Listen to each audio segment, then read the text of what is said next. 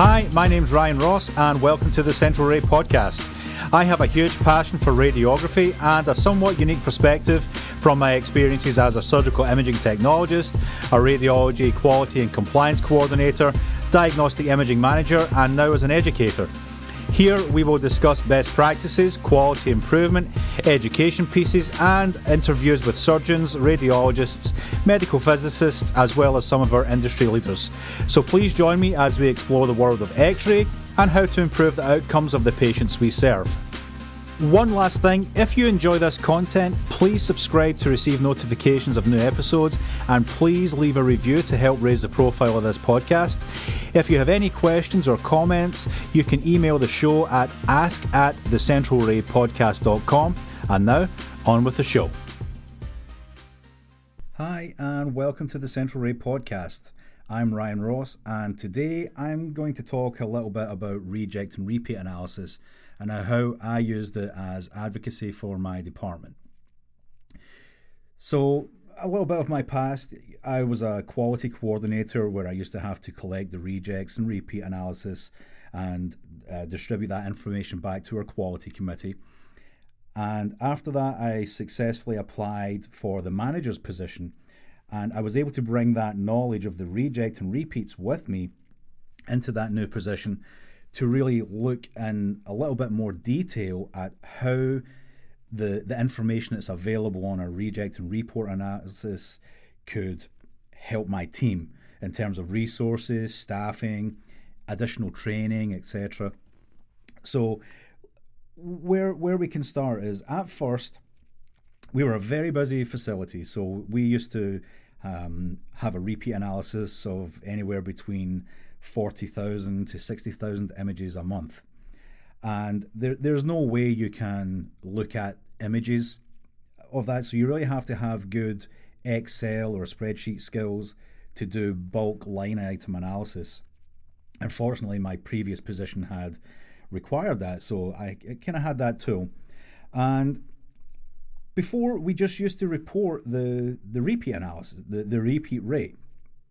And it wasn't very informative, always felt as much as we are just trying to hit a target somewhere between 5, 8, 10%, whatever it would be. But I never really felt the value in, you know, really assessing the rejects.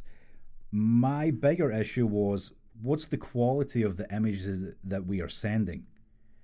So when I looked at the in more detail at the the reject reports that the machines would give us back, on there, there would be the exposure index, the target exposure index. You would have your patient MRN number, um, sometimes date of birth, sometimes their weight. Um, you had your collimation field, you had your body part, the exam name. Um, so there's a whole bunch of information that was never introduced to the reject and report rate. So when, when I got into management, I really want to focus more on the quality of the images that we are sending.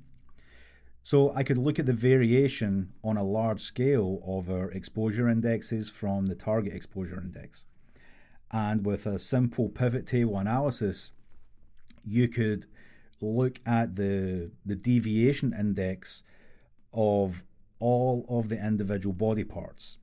So you could really break the information down and see what is our reject or repeat rate on shoulders and then you could open up the shoulder column and you could see what was your rejects on internal rotation, what was your rejects on um, scapular Y. So you could really get very granular with the information.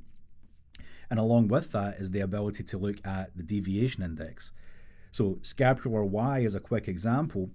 We could see that on average, our scapular Ys were drastically being under penetrated.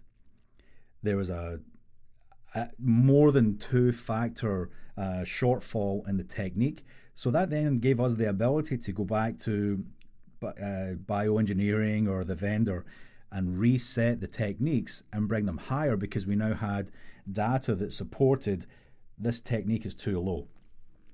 And many times to the technologists, because the digital systems alter the image and try and bring it back into range with rescaling, it was never really immediately available, especially if you're working at pace.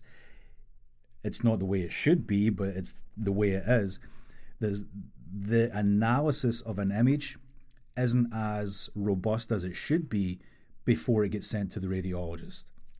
And I think sometimes we lose that feedback loop from the radiologist reporting back on quality. And then it just gets lost, and before you know it, you have a new accepted norm. Um, so it really depends on management, leadership, etc., to invest in a good QA feedback system to really, you know, help the staff as much as it is to help the patients, etc. Uh, so anyway, back to the the reject analysis. One thing that I done was we we were lucky enough through COVID to get more uh, mobile equipment, and because we had storage space issues, you know, like most hospitals, we had to find a way to disperse them. So one thing that I changed previously, all of the portables used to sit in a central hub near the technology station and they would get called for a portable, they would go grab it, and then they would travel through the hospital with it. Well, that was a huge amount of mileage on the machines. Um, it slowed the technologist response time down because you could it could take 15 20 minutes to get to the other side. So we then spoke to let's say the the cardiovascular ICU and said, could we get a space for this portable machine and keep it parked here and that way we can respond quicker? We would then speak with the neonatal unit. Can we position a portable here? And so we strategically positioned the portables in, say, you know, different areas. That definitely increased um, response times.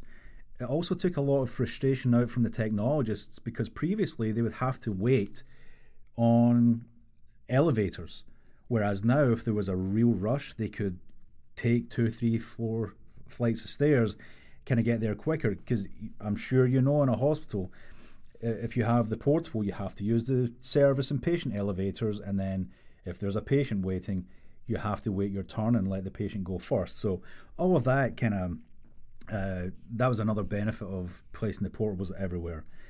But the bigger thing is once these portables now had been in their areas when i gathered the reject information i could see that most portables had acceptable reject rates, but a couple of the portables were consistently a little bit higher.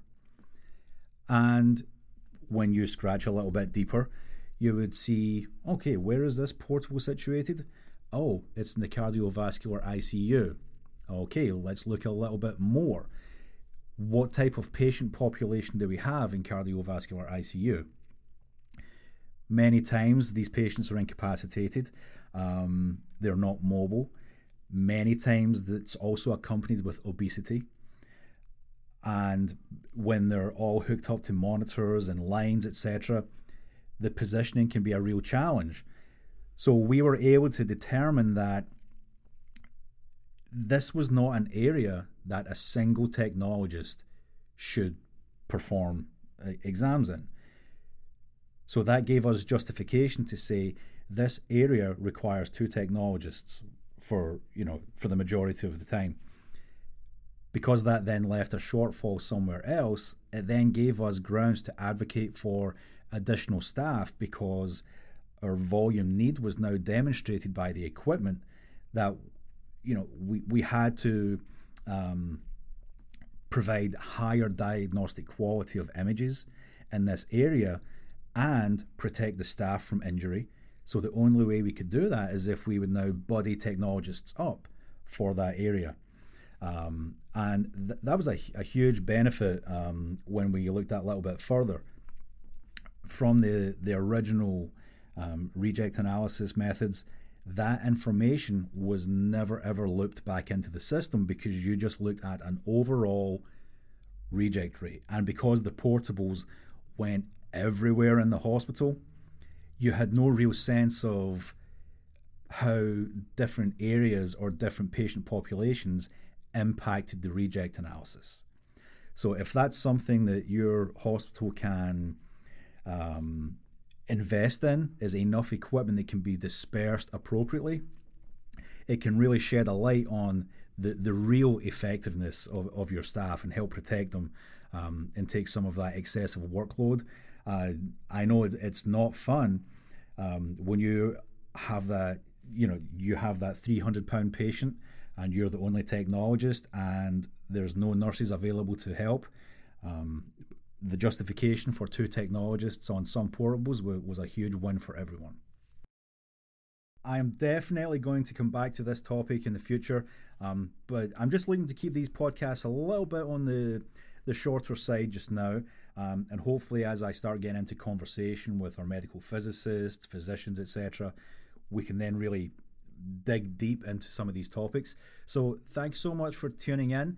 Please reach out to me at ask at thecentralraypodcast.com. Give me your topics, uh, give me your feedback, give me a, a sense of how your facility is. Do they have a QA program? How invested are they in learning and additional training to help benefit the, the diagnostics that we perform? So I really hope to hear from some of you. Take care, and I'll catch you on the next one.